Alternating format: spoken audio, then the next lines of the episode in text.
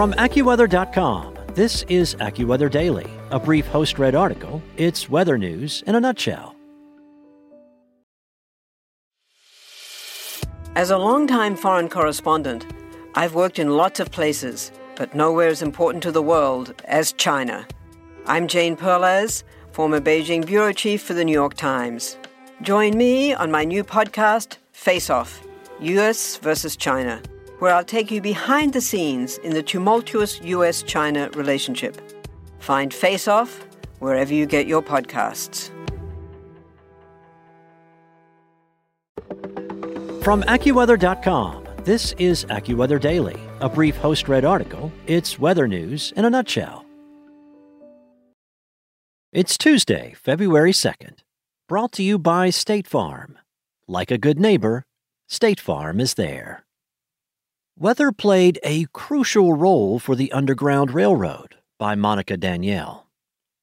The name Harriet Tubman may be very well known in this day and age, but less well known is the crucial role the land, the seasons, and the weather played in the dangerous trips the iconic abolitionist took, repeatedly risking her life to guide enslaved people to new lives of freedom. Tubman was born in 1822 in Dorchester County, Maryland Born into slavery, she escaped to freedom in the North in 1849 and went on to become the most famous conductor on the Underground Railroad. I was conductor of the Underground Railroad for eight years, and I can say what most conductors can't say. I never ran my train off the track, and I never lost a passenger, Tubman famously said. Located just five miles from where Tubman was born is the Harriet Tubman Underground Railroad National Historical Park in Dorchester County. The park preserves the land she used to carry herself and many others to safety some 170 years ago. Angela Crenshaw manages the national park and talked with AccuWeather about the surrounding geography then and now. I've been told that if you tell Harriet Tubman you're here at the center, you tell her where north is, south is, east, and west, she'd be able to make her way to Bucktown, which is east of here, Crenshaw told AccuWeather one rainy February afternoon. And she'd be able to make her way to Peter's Neck, which is where she was born in Madison, just west of here. And she would know that Cambridge is just north. That's how little the landscape has changed. Visitors to the park can experience the same fields, woods, marshes, and water that Tubman navigated and visualize the scope of the geography Tubman traversed in pursuit of freedom. Crenshaw said Tubman planned her emancipations to take place during the fall and winter months. When the sun sets in the winter at say 3:30 and doesn't rise until 6 or 7, you have much longer to travel. During the day when the sun is out, it's much easier to see somebody in the woods, to chase somebody and follow someone. The journey, regardless of season, was perilous. The landscape here in Dorchester County is very tidal and very marshy, so in the summer would have been squishy and wet, Crenshaw explained, adding that in the summer there are a lot of biting flies and mosquitoes and chiggers and things that are definitely a hindrance. Contrast that with the cold of winter. In the winter, the ground is frozen solid, but it can also give way underneath you, Crenshaw told AccuWeather. Tubman's route usually took her up Maryland's eastern seaboard, through Delaware and into Pennsylvania, where slavery was illegal. From here to Philadelphia is about 100 miles, and she would have done that on foot. She would have taken boats as well as wagons, so it was a mixture. Any way she could travel, she did. 100 miles in the winter, or fall, from there, those seeking freedom from pursuers would often make their way to Canada. Because the seasons played such an integral role in how and when Tubman planned her journeys, the park has installed stunning stained glass windows depicting the seasons.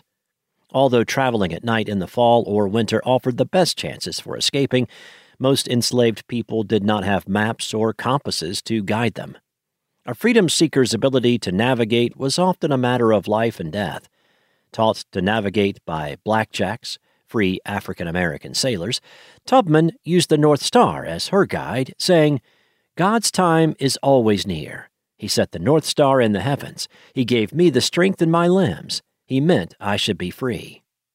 Although most couldn't read or write, Those making escapes could find the star by locating the Big Dipper, also called the Drinking Gourd, which is most visible in the night sky during late winter and spring.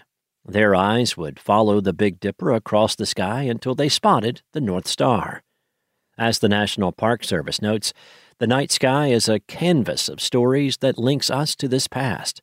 National parks are among the best places to see the stars and hear these stories.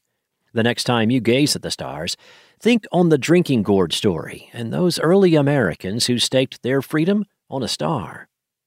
Gary Lewis drove down to the park with his friend Carletta Cannon. He said it was this famous Tubman quote that affected him the most. There was one of two things I had a right to liberty or death. If I could not have one, I would have the other. Being like a five foot two black woman born on the eastern shore of Maryland in slavery to now, in 2020, to still be talking about and in all of what she has done is her legacy. Because there are many who didn't make it across the Atlantic, Lewis told AccuWeather. She had sisters who were sold, and we don't know their names. We don't know their stories, but we do know her, and that comes from her saying, Nah, I'm going to take my life into my hands. So for me, that's what her legacy is. That's all for today. For your local weather at your fingertips, download the AccuWeather app or head to AccuWeather.com. It's surprising what you can learn in just a few seconds. Did you know a lightning bolt can be as long as three miles? That every second, almost 100 lightning bolts strike the Earth? And State Farm offers surprisingly great rates on car insurance? Don't wait for lightning to strike to get great coverage at a price that fits your budget. Like a good neighbor, State Farm is there. Want to learn how you can make smarter decisions with your money? Well, I've got the podcast for you. I'm Sean Pyles, and I host NerdWallet's Smart Money Podcast. Our show features our team of nerds, personal finance experts in credit cards, banking, investing, and more. And they'll help you make the most of your money while cutting through the clutter and misinformation in today's world of personal finance. You'll get clarity on strategies to help you build your wealth, invest wisely, shop for financial products, and plan for major life events. Listen to NerdWallet's Smart Money Podcast wherever you get your podcasts.